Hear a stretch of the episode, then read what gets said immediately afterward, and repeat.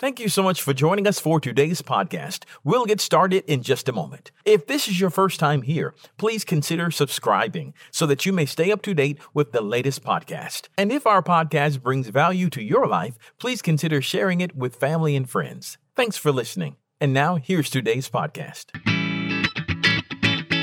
Thanks for joining us for the Covenant Living broadcast with Pastor John Butler of Covenant Life Church, located at 130 Atlantic Avenue in Bremen, Georgia.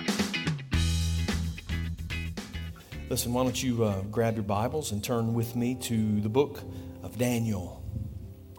Book of Daniel. We'll start in chapter 1. Seemed to be a good place to start at the beginning. Daniel 1. We'll start in first verse. Read the first seven verses.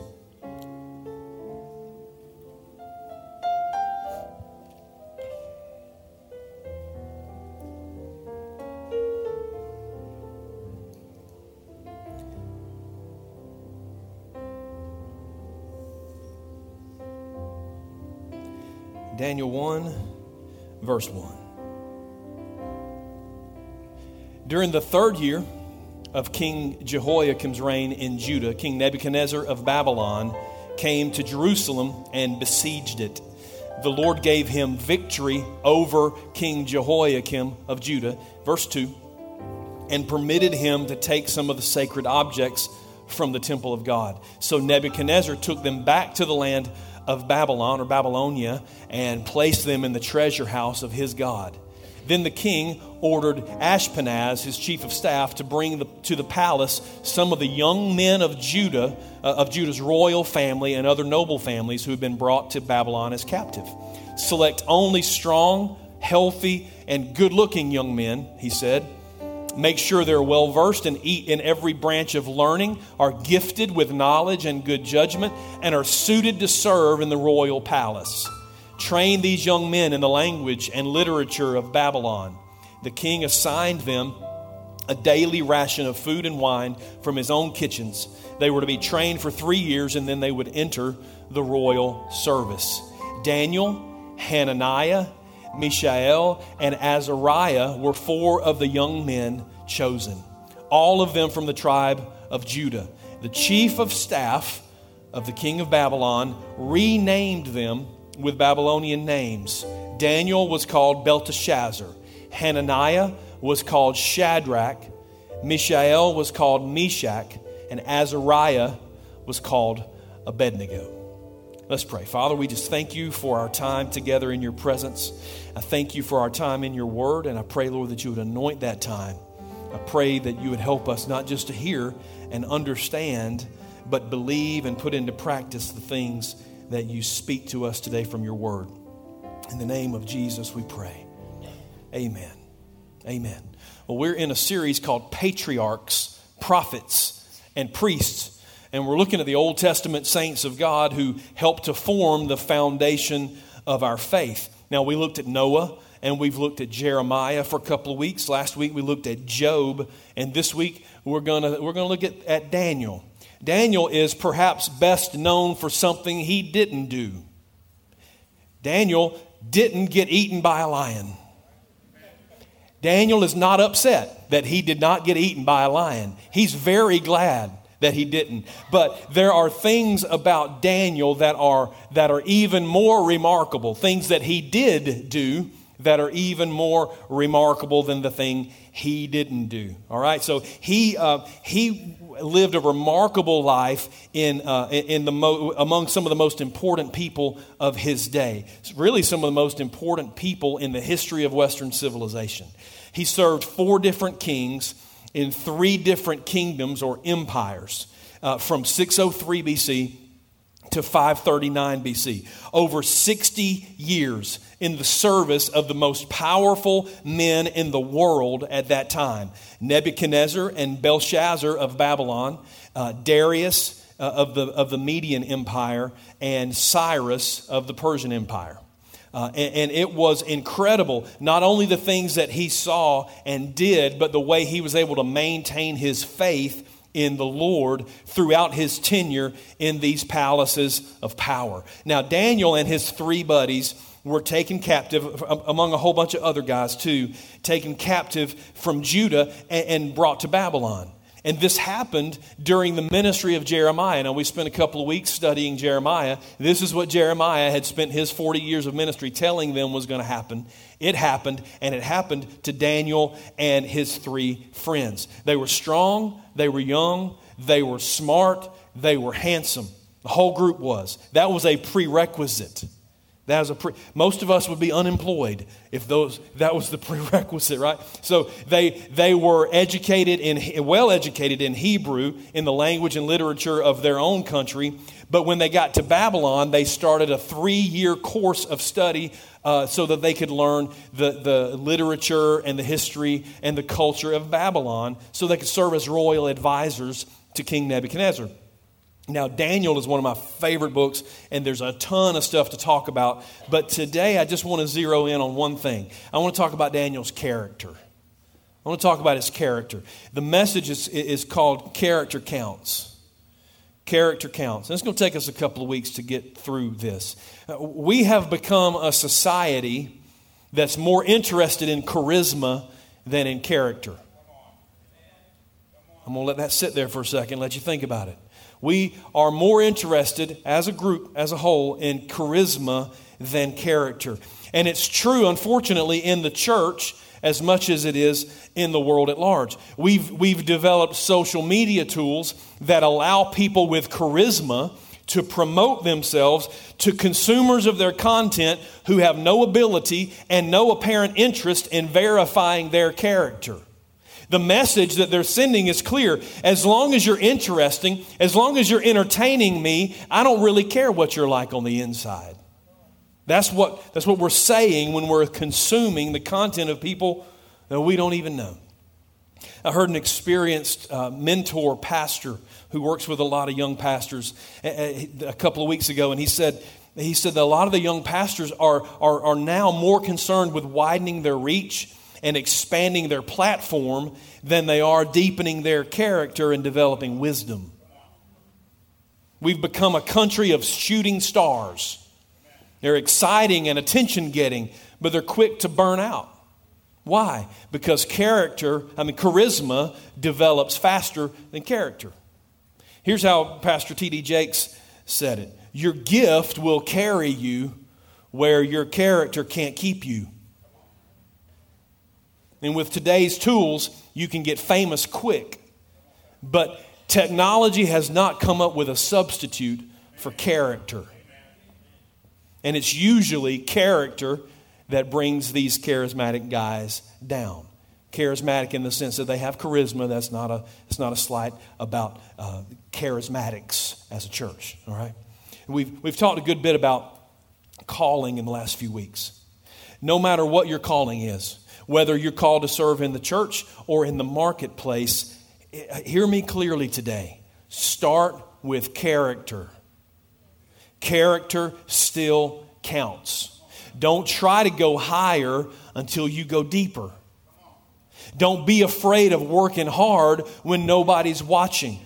Go do the hard stuff. Don't shy away from the difficult things. It's, it's God who will exalt you when He thinks you're ready. But if you exalt yourself, then now you have taken on the task of keeping yourself where God didn't place you.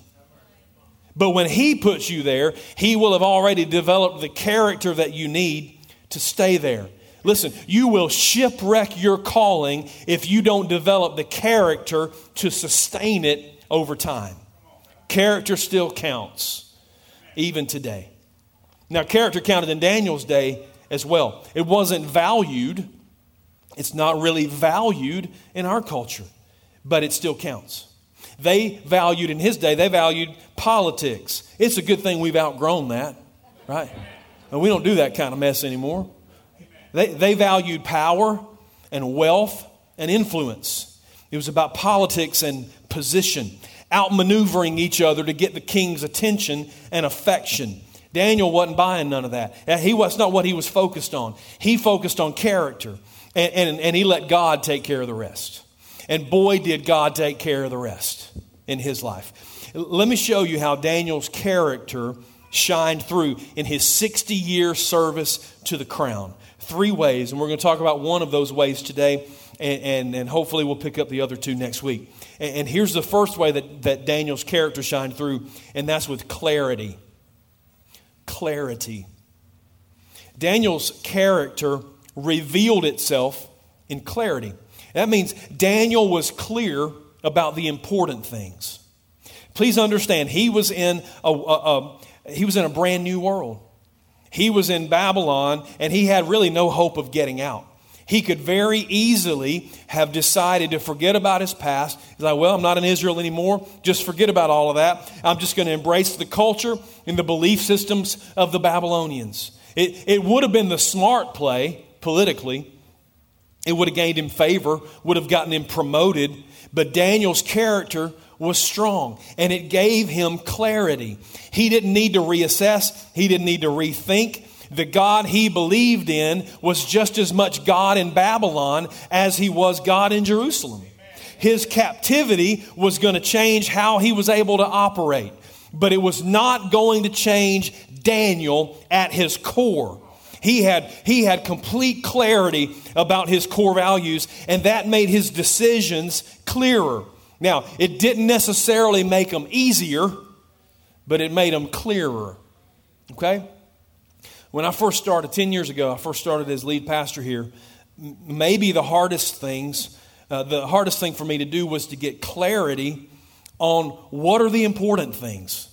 What, what, are the, what are the things, what are the hills I'm willing to die on?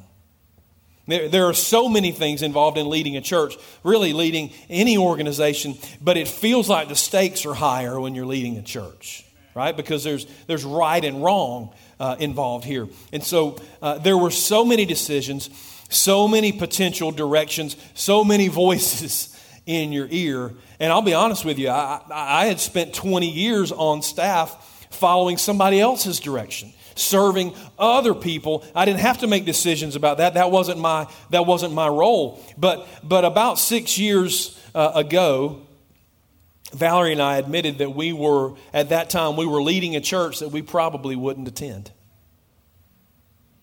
We had to have that conversation. And, and I went out in the woods. I'm just a country boy from Clem, y'all. When things get tough, I run in the woods, all right? Um, I went in the woods by myself for a few hours until me and the Lord got some clarity about some things and it made all the difference in the world. I had to figure out who I was. I had to figure out which are the, which are the hills that I'm willing to die over. Who, who is it that I have to be? What is it that I actually believe?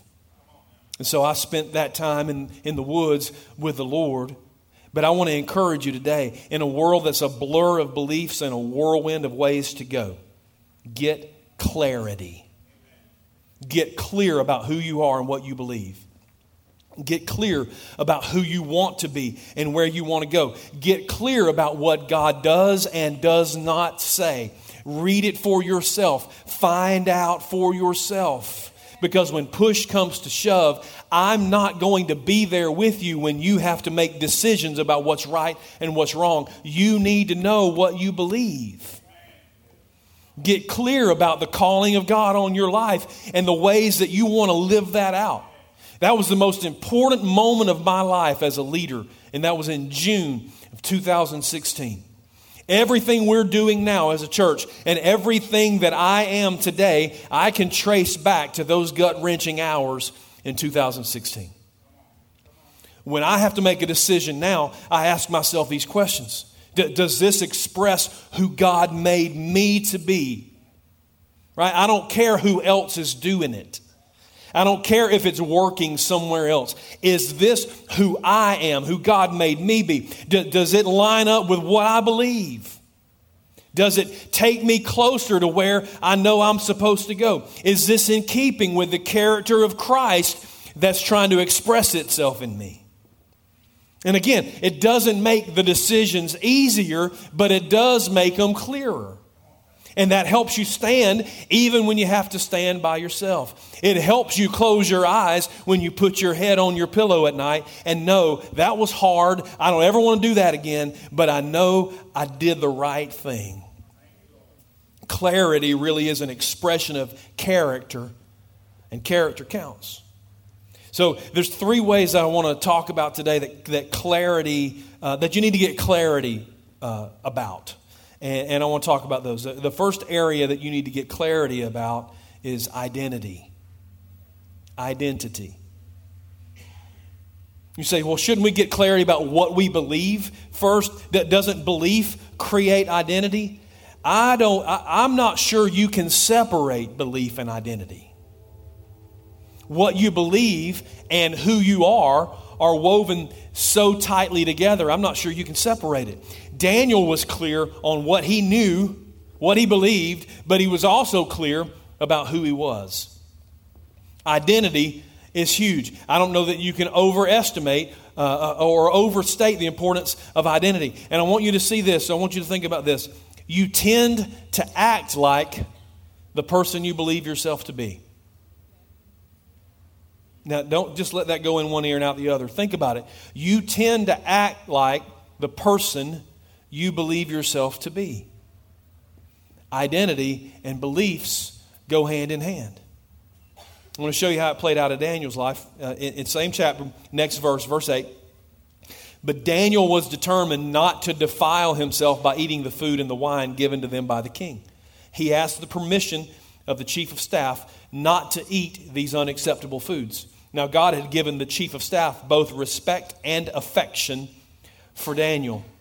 Uh, but he responded, I'm afraid of my lord the king, who's ordered you to eat this food and wine. If you become pale and thin compared to the other youths your age, I am afraid the king will have me beheaded. Daniel spoke with the attendant who had been appointed by the chief of staff to look after Daniel, Hananiah, Mishael, and Azariah. And this is what he said Please test us for 10 days on a diet of vegetables and water Daniel said. At the end of the 10 days, see how we look compared to the other young men who are eating the king's food, then make your decision in light of what you see. The attendant agreed to uh, Daniel's suggestion and tested them for 10 days. By the way, if you've heard of a Daniel fast, that's where that comes from vegetables and water. At the end of the 10 days, Daniel and his three friends looked healthier and better nourished than the young men who had been eating the food assigned by the king. And so, after that, the attendant fed them only vegetables instead of the food and wine provided to the others. Listen, you have to get clear on your identity. Daniel got really clear about who he was, and it made all the difference. It was a sign of the depth of character that Daniel had he not only knew exactly what he believed, so he knew what the law said about the food he was supposed to eat, but Daniel also knew exactly who he was. He said, I'm a Hebrew no matter where I live. He said, I'm one of God's chosen people. And that identity and that belief system didn't change because his geography changed. What he believed about God determined what he believed about himself. He knew who God was, he knew what God had said, and that meant he knew who he was. And because he had clarity about his identity, his decision was clear. He refused to eat the things that violated his identity. Now, in the scripture that we read at the beginning, the four Hebrew boys uh, were given new Babylonian names. It's been a really common practice through, through the ages um, to rename your captives. European uh, settlers did it to African slaves, they did it to Native Americans. If you give them a different name, then they start to identify more with who you want them to be than who they truly have been. And it is startlingly effective. If, if what you believe helps to define your identity, then redefining your identity works backwards until it redefines your beliefs.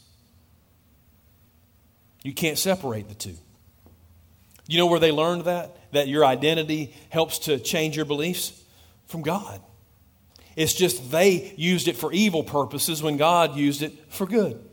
Identity is powerful. Let me show you this. When God was carving out the nation of Israel, He wanted them to be His chosen people. God said, You're not Abram anymore, you're Abraham. He said, You're not Sarah anymore, you're, you're Sarai. He said, You're not Jacob anymore, you're Israel. In the New Testament, he said, You're not Saul, the persecutor, you're Paul, the apostle. You're not just Simon, the fisherman, you're Peter, the rock. You, you've got to know who you are. Now, just like the Babylonians did with Daniel and his friends, the world we live in will try to rename you. They'll try to separate you from your true identity. The enemy will try to make you believe that you are somebody that you're not. You have to get clarity about who you are. If you're, if you're a believer, you have to get clarity about who you are and, most importantly, whose you are. See, the world will tell you, the enemy will whisper in your ear, you're, you're just a loser. You're broken. Nobody would, nobody, God can't use you. You're dirty. You, you've been abandoned. You're alone. Nobody cares about you. You're dumb. You're ugly. You're nobody. You're a waste of time and a waste of space. But if you've surrendered your life to Christ, you're a child of the King and an heir to his throne. You listen, don't say amen because you believe it about the people you're sitting beside. You believe it about yourself. Because if it don't work for you, then you can't apply it to anybody else. You're a child of the king and an heir to his glory. You are his chosen people, a royal priesthood, a holy nation, set apart and anointed for God's work. You're forgiven and righteous in God's eyes. You're redeemed. You're called. You're set apart. You're gifted. You're recreated in Christ Jesus with a specific assignment to do. You are dearly loved. You are highly valued. You are always accepted, and you will never be alone. That's the truth. That's who you are if you're a believer. And everything else is a lie. What does it say? Let God be true, everything else a liar. You say, well, I, okay, John, that's fine, but I'm just not a very good believer. I, I haven't earned those things yet. It's not about earning anything. No, you haven't earned it because you can't earn it. If you could have earned it, God wouldn't have had to send his son to die for you. This is who you are because God said that's who you are and He provided the way through His Son Jesus for you to be those things. You can't earn it. This ain't the Boy Scouts, it's not a merit badge. It, you are because He said you are. Nobody can earn it because none of us is righteous on our own.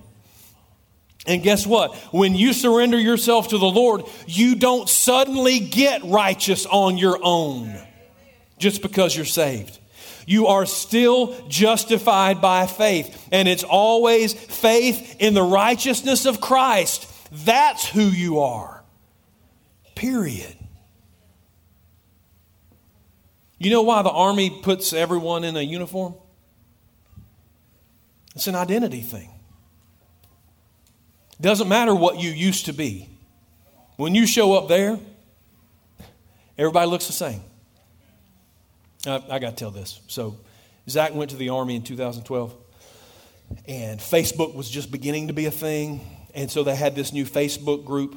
And so I went to track his they would take pictures of the things that they were some of the things they were doing and they'd put them on the facebook page so i found him and i made it my background on my desktop y'all remember those uh, on your computer and so and when i look at it I'd, I'd pray for him and and man, it was just the longest eight weeks of our lives. And so uh, uh, he came home, and I said, Hey, boy, I've been praying for you. You're right here on my desktop. I'm praying for you. He, he looked around. He said, uh, Pop? I said, Yeah.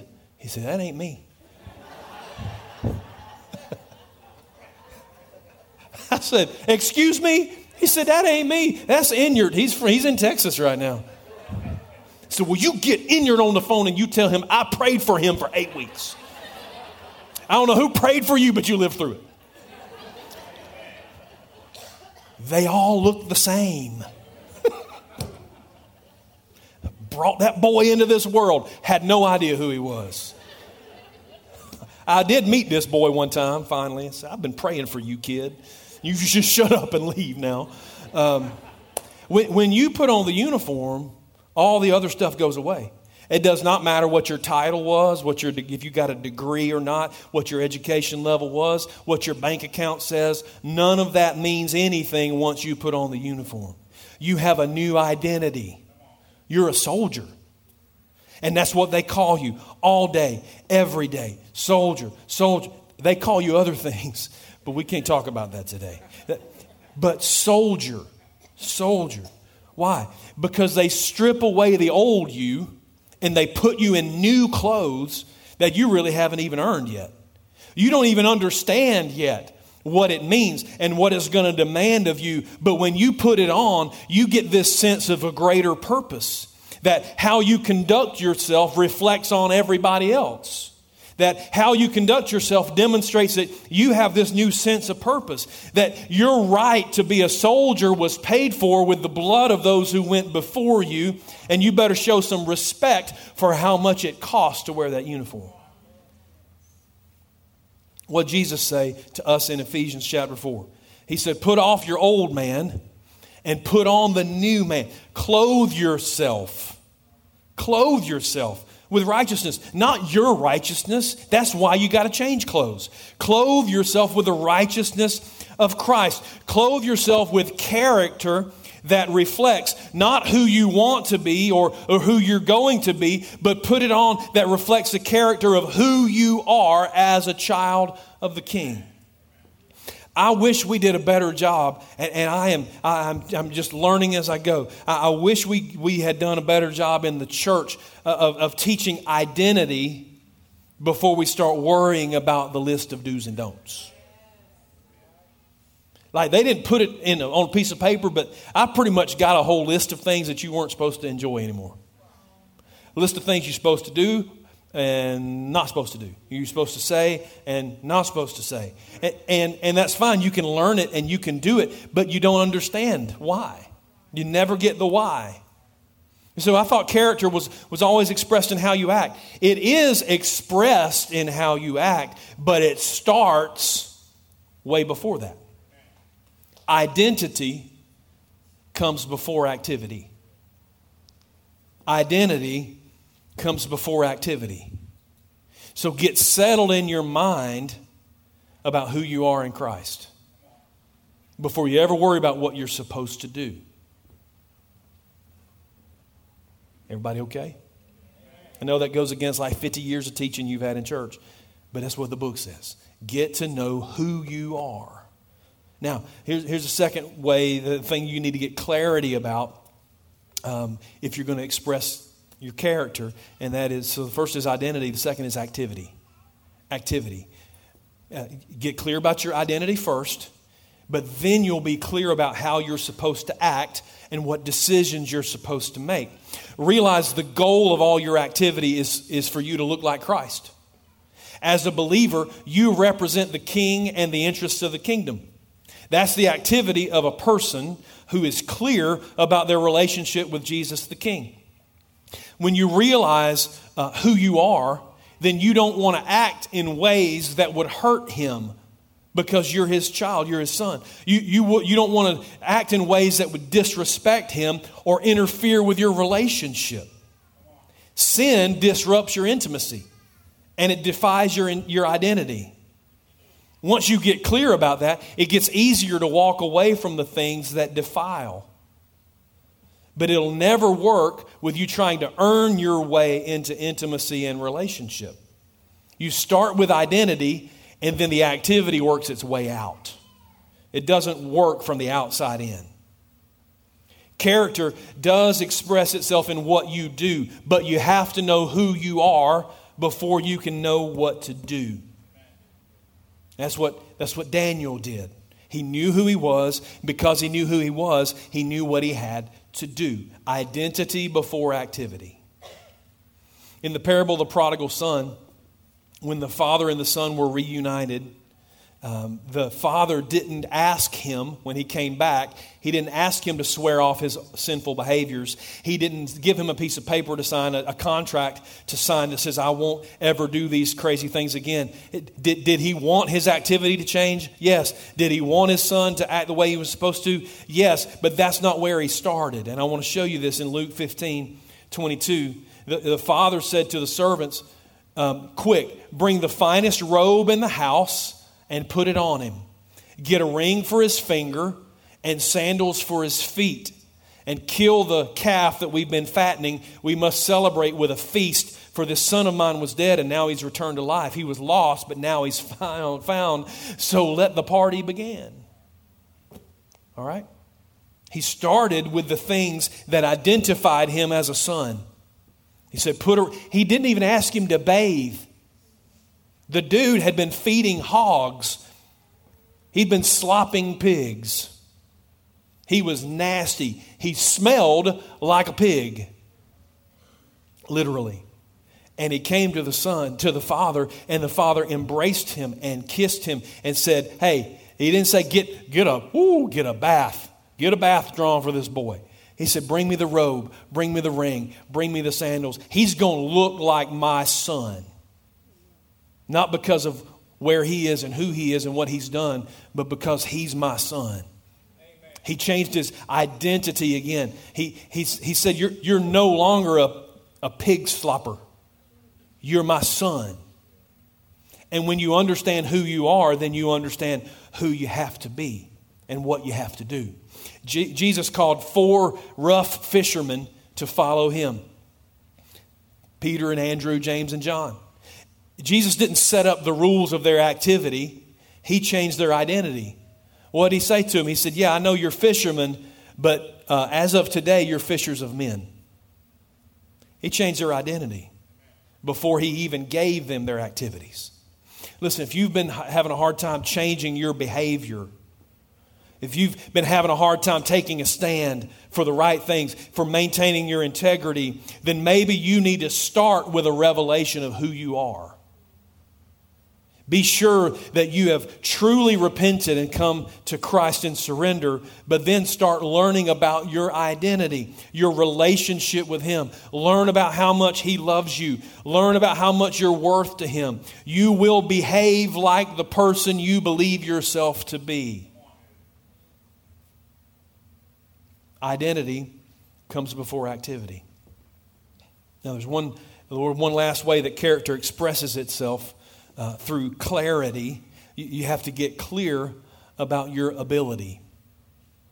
So, identity, activity, and ability. You have to get clear about who you are and what you believe. You got to get clear about what you're supposed to do, but you also have to get clear about where your help comes from.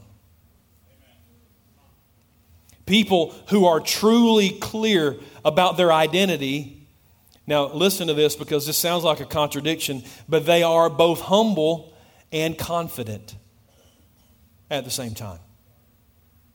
Not arrogant, humble and confident. Now, I'm going to show you a great example from Daniel's life. Uh, the king had a disturbing dream, and he wanted to know what it meant, but he didn't want to tell them what the dream was. So the command was tell me what I dreamed, and then tell me what it means. And of course, the advisors are like, that's crazy. Like, nobody does that. Who in the world? He's just tell me the dream and we'll and we'll tell you what it means. He's like, nope, that's not how this is going to work because I'm the king and I say so. If you don't tell me what the dream was and what it means, I'm going to kill all of you, every last one of you. So the executioner shows up to Daniel's room and says, uh, "Hey, Daniel, how you doing, buddy? Hey, listen, I'm here to kill you." Uh, and he was like, what meaneth this? And so they, they told him what was going on. And he said, just go tell, just give me a second, please. And, and, and tell the king, I'll be, I'll come tell him what the dream was. I'll come tell him what, what it meant. Just give me a minute. All right. So look at, at, um, at, at Dan. He came back. So he went to the king, said, hang on just a second. And he came back and, and he, they had a prayer meeting because that's what you do when the executioner shows up at your door. Daniel went home, told his friends, Hananiah, Mishael, and Azariah, what had happened. Daniel chapter 2, verse 17. Verse 18 says, He urged them to ask the God of heaven to show them his mercy by telling them the secret so they would not be executed along with the other wise men of Babylon. That seems reasonable. Verse 19 That night the secret was revealed to Daniel in a vision. And then Daniel praised the God of heaven. Verse 27 Daniel replied to the king, he said, There's no wise men, enchanters, magicians, or fortune tellers who can reveal the king's secret. In other words, ain't nobody knows what you dream, king. You're nuts. He didn't really say that. But there is a God in heaven who reveals secrets. And he has shown King Nebuchadnezzar what will happen in the future. And now I'm going to tell you your dream and the visions you saw as you lay on your bed. While your majesty was sleeping, you dreamed about coming events. He who reveals secrets has shown you what's going to happen. And it's, look at this, it's not because I'm wiser than anyone else that I know the secret of your dream, but because God wants you to understand what was in your heart. Daniel remained humble and dependent upon the Lord. He didn't panic about the impossibility of the task nor did he arrogantly brag about his ability to do it. He didn't send word and say, You tell the king I got this. That's not, that's not it at all. He simply had enough faith to ask God for the ability to do what he needed to do to save himself and, the, and his friends and to bring glory to God in front of the most powerful heathen king in the world. Listen, our ability comes from our submission to the power of God to work in our lives. First is identity, then it's activity, and then it's ability. We really can do all things through Christ who gives us strength. Not everything you want, everything God wants. Everything He's called you to do, He will give you the ability to do. Not by your might, not by your power, but by His Spirit. Listen, the opposite of faith is not fear. You can do things in faith and be scared to death. The opposite of faith is pride. Because people of pride do things in their own power, for their own glory, for their own advancement. People of faith operate only in God's power and they give God all the glory. That's why we're still talking about Daniel 2,600 years after he lived. That's why his name is mentioned not just in the Bible, but in the secular writings and records from the Babylonian and the Persian and the Median empires. He was a man of great character who had incredible influence over the most powerful people of his day. We need men and women of character in this day who share the character of Daniel, which is the character and the nature of Christ. Character still counts, even today. But it starts with getting clarity about the most important things in your life, particularly about your identity in Christ. I want you to stand with me if you don't mind.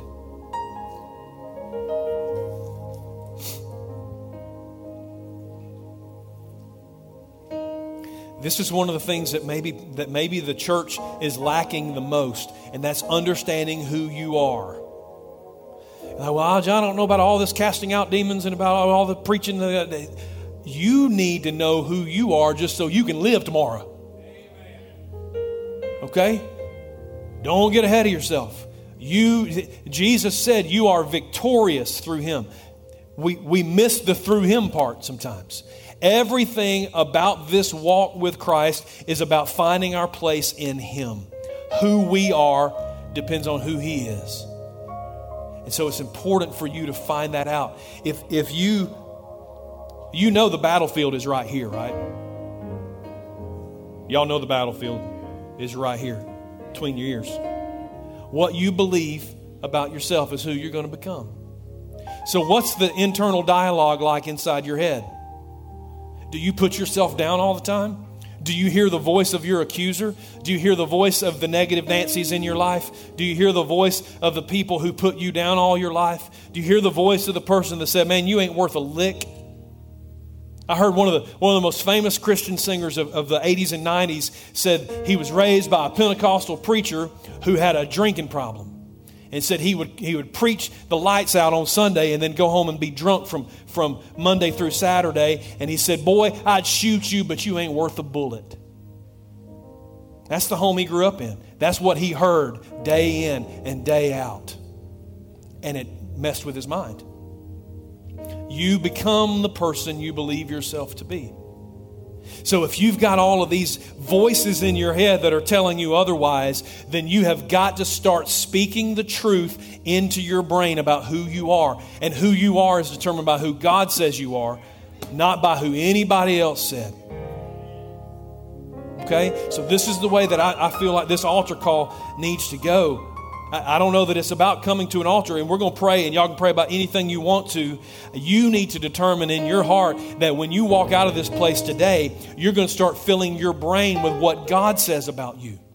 And if you if you want me to send you the list of things that we just talked about that God says who you are, I'll send it, I'll text it to you, I'll email it to you, I'll do whatever you want. You need to get it in your head. If you need to say it to yourself in the mirror every morning, do it.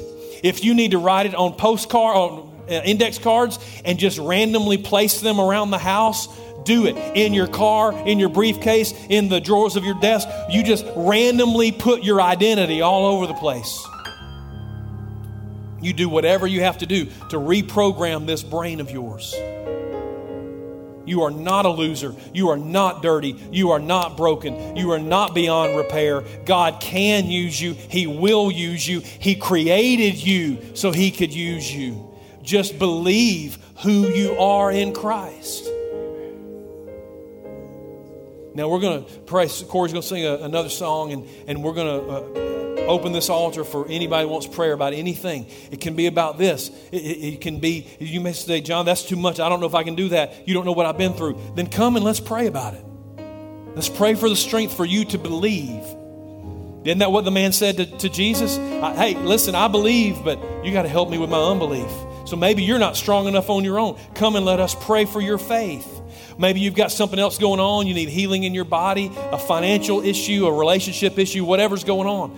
Come on, let's pray about it. But when you leave, determine in your heart that you're going to walk out your identity in Christ, believing who He said you are. And then before we all leave, we have, we have somebody that's going to join the church today. Let's pray. Father, I thank you for these, your people.